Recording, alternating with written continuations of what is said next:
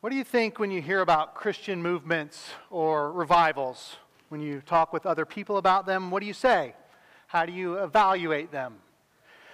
We've had a couple opportunities to talk about these things over the past couple months here. Um, first, there was the event at Asbury University where the chapel service began on February 8th, and instead of ending an hour later, went for 16 days said 50,000 to 70,000 people came to pray, to sing, to hear scripture. Closed on uh, February 24th.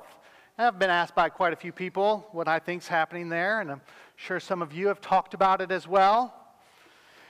Well, that ended um, just in time for everyone to go out and catch the opening to Jesus Revolution, which also came out on the 24th. Is that a coincidence? I don't know.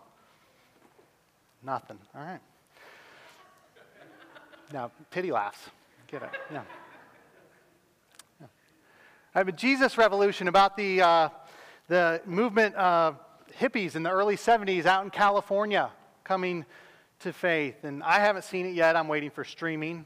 But um, I, have heard about it. I've been asked about it. I've heard some of your conversations about it. And it's interesting to hear the different takes um, from different people who were alive versus who were born after, who have just seen some of the after effects of it. But how do we evaluate these things? What does it look like for the gospel to really take root in these movements or in our own churches, our communities, or even our own individual lives? Well, we're going to see an example this morning as a movement comes to Antioch, a place that they didn't really expect it either. So let's see what we see here in Acts 11. Hear God's word. Now, those who were scattered because of the persecution that arose over Stephen traveled as far as Phoenicia and Cyprus and Antioch, speaking the word to no one except Jews. But there were some of them, men of Cyprus and Cyrene, who on coming to Antioch spoke to the Hellenists also, preaching the Lord Jesus. And the hand of the Lord was with them, and a great number who believed turned to the Lord. The report of this came to the ears of the church in Jerusalem, and they sent Barnabas to Antioch. When he came and saw the grace of God, he was glad, and he exhorted them all to remain faithful to the Lord with steadfast purpose. For he was a good man, full of the Holy Spirit and of faith.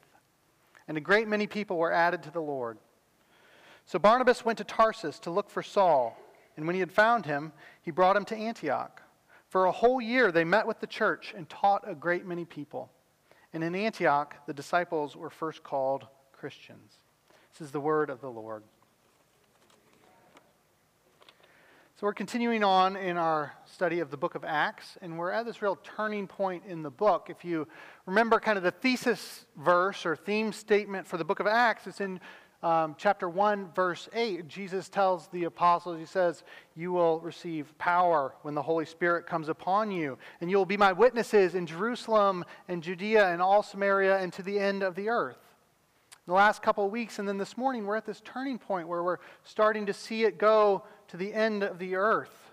These last two weeks, we heard about Peter's vision of God making all foods and all people clean, and then we see him taking the gospel to Gentiles. And they believe that this barrier between Gentile and Jew has been demolished, it's been removed. They received the Holy Spirit just like the apostles did at Pentecost. There was no differentiation. Then we saw last week how some in the church in Jerusalem responded to that, that it brought up some internal conflict on what we see there. And as we saw the church expand kind of ethnically last week, today we see it expand geographically as well. So we're going to be focusing on Antioch now. It's about 330 miles north of Jerusalem. So the distance would be like going from here to Indianapolis, about, except they didn't have cars. So it takes a little longer. It's the third largest city in the Roman Empire, behind Alexandria and Rome. Population of about 500,000 at this time. So some of you guys think Appleton's a big city. Um, it's bigger than that, even back then. People from all over the empire. So it's a pretty diverse crowd. And it's a city that'll come up. It's a city that this church will be the launching point for Paul's missionary journeys as he goes forward. He's sent out from there for his missionary journeys. And so, as the gospel spreads beyond Canaan, beyond the promised land, and among different people, what does it look like for the gospel to take root in these places. What does it look like for the gospel to take root in Antioch?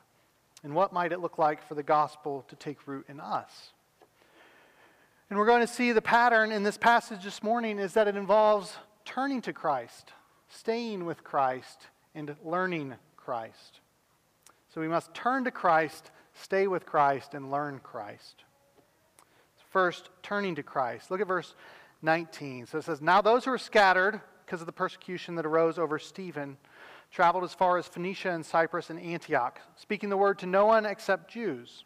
So this connects us right back with um, chapter 8, the beginning of the chapter there. You can kind of take out the chapters in between, and it connects right with that bit. Those who were scattered went about preaching the word. Where before they went to Samaria, now it's going even farther. Um, Phoenicia is a little farther north of that. Cyprus is an island out in the Mediterranean. Antioch is much farther north. And so it's growing like that. But they're still speaking the word to no one except Jews. And there are pockets of Jews all over the empire. We call them diaspora Jews, Jews that have been dispersed as the Jews were removed from the promised land previously. So there are these pockets of Jews, and that's where the church is spreading initially. And so now these, these Christian Jews are going to these places. They're meeting in the synagogue. We see that as Paul's pattern, too, that he meets in the synagogue and he, he tells them how Jesus is the promised Messiah. Jesus is the Christ they've been waiting for. He's the son of David who will reign on his throne forever. But something different happens here in Antioch in verse 20. But there were some of them, men of Cyprus and Cyrene, who on coming to Antioch spoke to the Hellenists also, preaching the Lord Jesus. Doesn't stop with the Jews, just adds another group to it, right? The Hellenists also. And Hellenist means Greek speaker. It's used previously in Acts talking about Greek speaking Jews. We saw that previously in Acts 6 when the diaconates formed. Um, but really, it just means someone who speaks Greek. And with it contrasted here with the Jews, I think it's talking about non Jewish people. So Greeks, if you will. And that fits with the trajectory of what's happening in Acts, too. The gospel going to the Gentiles in the last chapter. And then in two chapters, in chapter 13, we're going to see the missionary journeys start. And we see the re- result in verse 21. And the hand of the Lord was with them, and a great number who believed turned to the Lord.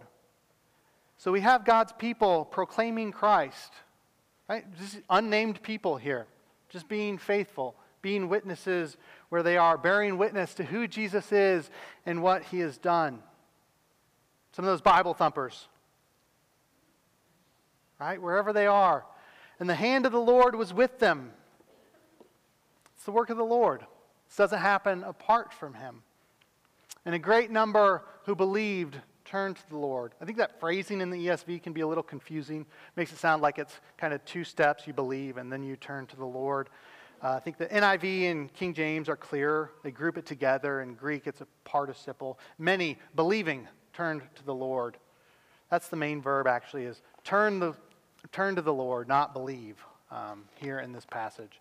So that's the main idea there, is turning to the Lord. That's what we first see. They turn to Christ. The good news of Jesus is proclaimed, and many people turn to Christ because God is with them. I'm reading Tim Keller's biography right now, and he talks about a couple instances where he's seen this happen in his own life. First, when he came to faith in college, he's involved with InterVarsity. And his group goes from being five to 10 people his freshman and sophomore year to then his junior and senior year. It's 10 times that. Just this explosion.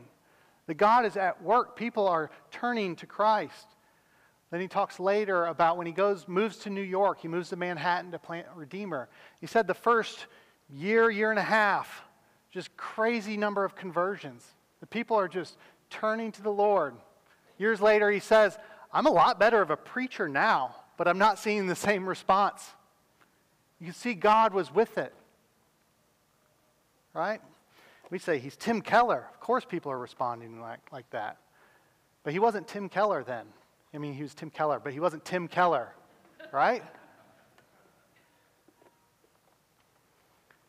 But when God saves, he makes us witnesses. He changes us. We're to proclaim the good news of Jesus, just like Kevin called us to. Just like we heard from those other believers. We're to proclaim the good news of Jesus to the world around us. We're to evangelize. That's the dirty word we don't like, right? Evangelism. That's the Greek word used there in verse 20. It says, proclaiming the good news about the Lord Jesus.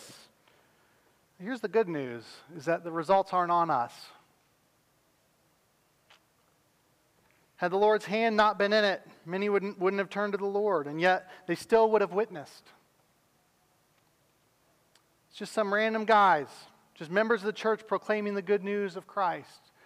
And yet many turn because the Lord is in it. So that leaves us, kind of just begs the question then have you turned to the Lord? That's where it starts. It's the first step. Well, why do you need to? The gospel, what is this good news? The good news is that though God has created us in his image, though he has made us for relationship with himself, we have rejected him. What we call sin, disobeying him, rejecting his rule and reign in our lives. It separates us from God, makes us experience all the brokenness of this world. And yet, he did not leave us alone in it that God Himself took on flesh and walked among us, that He died in our place that we might live. If we will only believe in Him, if we'll turn to Him by faith, He will save us. He'll forgive us our sins. He'll restore us to our relationship with God, the relationship for which we were created. He will make us new. He will make us alive. You don't have to do anything to make yourself right with God. You can't do anything to make yourself right with God. You can't do enough good to counter the balance sheet. God has done it for us in Christ. If only we will turn to Him. Will you turn to Him by faith today? Seeing that He has accomplished and He has provided everything we need. That's this initial response. Turn to Christ. That's how things start. The gospel is preached, people turn to Christ. So we hear of this movement or a conversion, but then is it genuine? Right? That's always the question then. What comes next? Not only an initial turning to Christ, but they stay with Christ. Look with me at verses 22 to 24. So the report of this church came to the ears of the church in Jerusalem, and they sent Barnabas to Antioch. When he came and saw the grace of God, he was glad, and he exhorted them all to remain faithful to the Lord with steadfast purpose. For he was a good man, full of the Holy Spirit and of faith, and a great many people were added to the Lord. So the church in Jerusalem hears about it, and they want to check it out. They want to make sure things are kosher. It's a Jewish joke.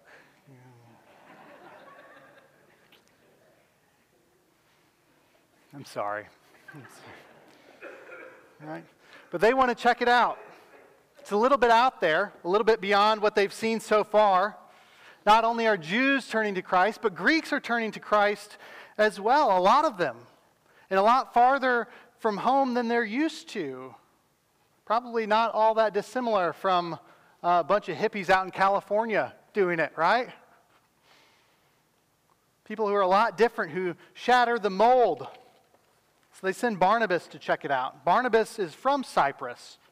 So maybe he's not as entrenched in the focus on Jewishness or Jerusalem as some were, that he understands the implications of the gospel maybe a little bit quicker.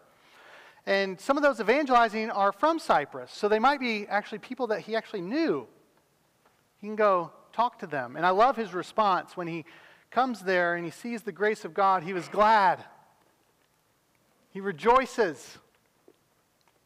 His first instinct wasn't a hesitation, it wasn't a, let's wait and see. It wasn't a criticism for anything that was done wrong.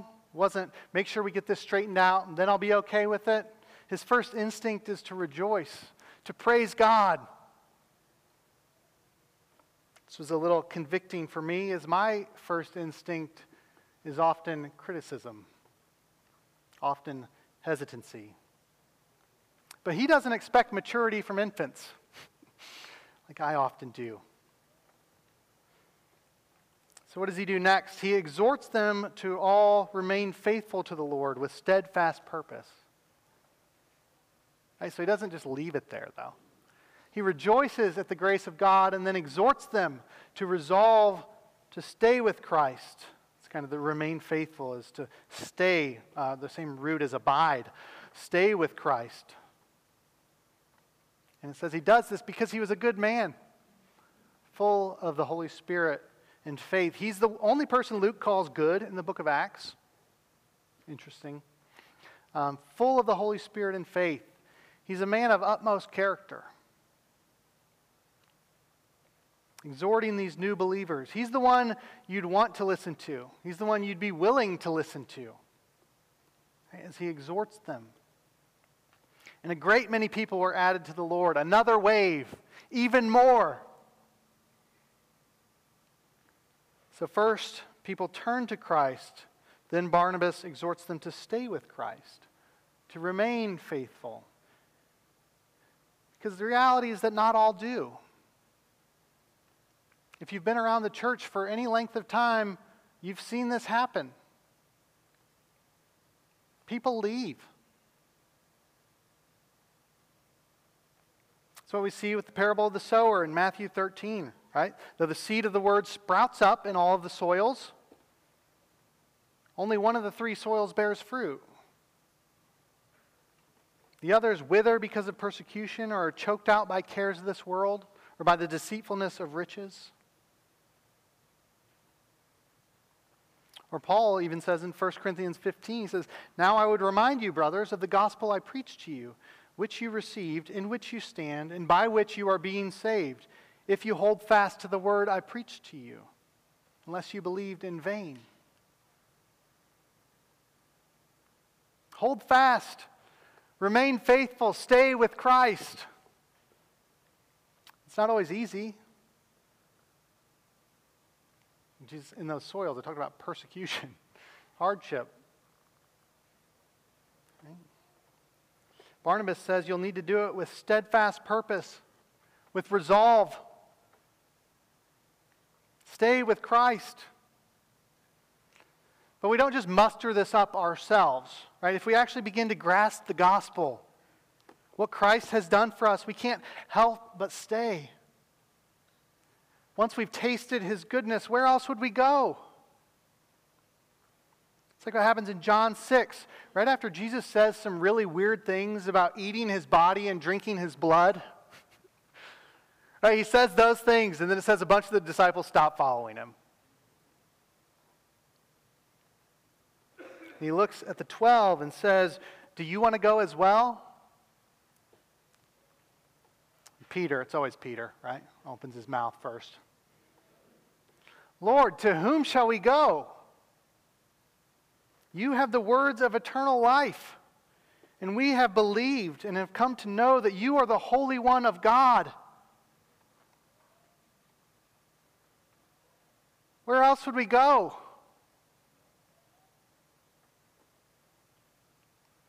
Yet we know many do. The first couple that I married um, after being ordained, that I did premarital counseling for were people outside of the church. We do the, Dan and I do this from time to time as our schedules allow. People that are outside the church come to us. Um, and he said he's an atheist, and she said that she is a Christian. So I'm asking her what that means, and she tells me how that she's prayed to accept Christ, that she's been baptized and professed her faith, and hear more about their lives and ask about what's going on. And um, well, I believe that the Bible teaches that a Christian and a non-Christian can't be married, which puts me in a fun spot, especially for my first wedding right after ordination, right? So the next time we get together, I tell them that.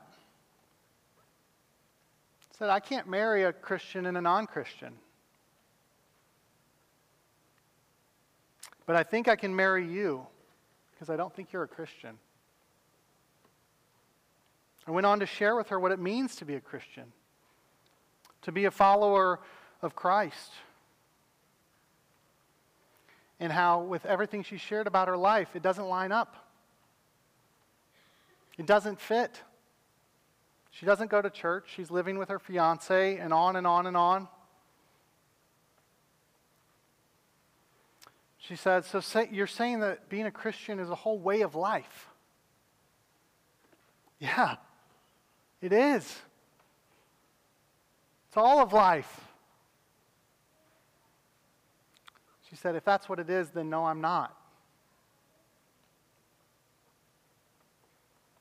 Right? There was a time when she professed Christ, but that was a point in time in the past. And that's all she could look to to say, I'm a Christian. I did this. She didn't stay with Christ. I'm afraid we have that same tendency in us. We've so much emphasized the conversion experience or praying a certain prayer or having been baptized that that's what we look to for our assurance, that that's what makes us a Christian, that that's how we know we're good. But they don't save us, they don't keep us. Those aren't bad things, those are good things. We should rejoice when they happen as Barnabas does here. But that can't be it. Something that we've done. There's nothing wrong with the conversion experience. Praise God if you have one. Thank God for that. But I hope my kids never do. I hope they don't remember a day apart from Christ. There's nothing wrong with praying the sinner's prayer confessing our sin, our need for Christ, and our faith in Him. But praying it won't save you.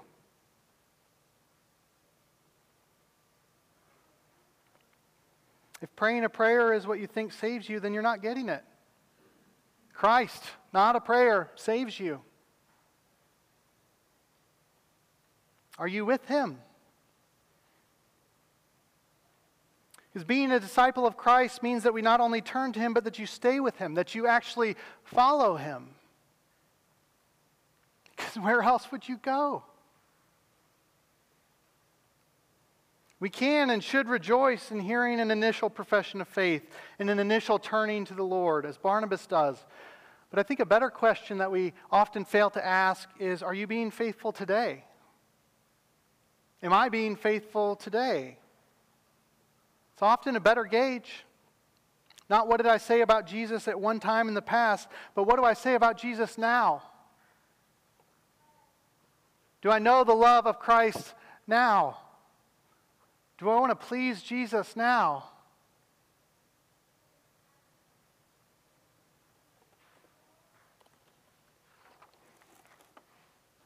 I'm not saying you can lose your salvation or we're not justified, justified and declared righteous when we believe. But I'm saying that these are indicators of whether we believed or not, whether we truly did. And if you've turned to Him and then walked away, it's okay. Return to Him. Stay with Him. If you turn to Him, He will not reject you. We don't do it perfectly. We never will. Not on this side of glory. I'm not saying that. But it's the pattern of your life that you stay with Him because you love Him, because you know His love for you. Because you say with Peter, Where else would I go? First, they turn to Christ, then they stay with Christ. And as they stay with Christ, they learn Christ. Look at verses 25 and 26.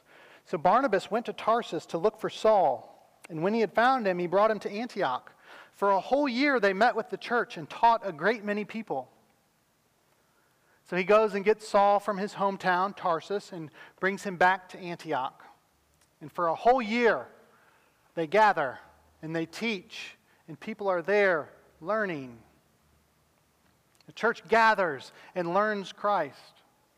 If we take Paul's letters as an example, we see that they taught them who Christ is, what Christ has done, how the reality of Christ's sacrifice, his death on the cross, and his resurrection play out in our lives, what it means for us the depths of the gospel, and how being united to Christ influences every aspect of our lives. Notice, too, it's done in community. They're gathering together as the church, hearing God's word taught. And it fits with what a disciple is one who kind of engages in learning through instruction from another, kind of a pupil or an apprentice. They come alongside, they follow under. This isn't something that we should do begrudgingly, where we do it because we have to do it. Right? Oh, I have to read my Bible. Oh, I have to go to church again. Oh, I have to go to praxis. I have to go to community group. Right? But because I love Jesus, I want to learn him more. Have you ever noticed how when you love something, you want to learn it? You go down the rabbit trails on YouTube because we're interested and we like it, even though it's never going to be useful in our lives, right? Maybe it's one class that you really enjoy in school where you hate school overall. Do you love that one because you're interested? You care about it? Maybe it's your hobby cooking or woodworking or pickleball. Maybe it's the Packers where you read all the articles. You know all the players and stats. You've already worked out um, what the Packers need to get from the Jets for Rodgers, right? You should send an email. I'm sure they'd love to hear it. Um, right? We're not indifferent toward what we love. We don't complain about going to things that we like. If you're a Packers fan, you don't complain that you get to go to a Packers game. Oh, it's terrible. No, you're excited about it. You skip church for it, probably. It's another, another sermon for another day. Um, you look forward to it. You want to go deeper. You want to know better. When it's someone you love, you want to please them. Are you learning Christ? Are you growing in your knowledge of Him and how what He has done plays out in your life, in your relationships, in your job, in your family, in how you spend your free time, in how you spend your money, in what you say, in how you make decisions? Do you want to learn Christ? Do you love Him? I'm not saying we like uh, flip a switch and everything just changes, right? That we all understand all the implications right away. We're just transformed. No, we're, it takes time. God's patient with us. We stay with Christ. We learn Christ. We keep learning Christ. We're all in process, all being sanctified. But if we don't see any changes happening at all, if all our Christianity is is that we keep checking the boxes and going through the motions, then I think we need to ask whether we know him, whether we love him, whether we know his love for us.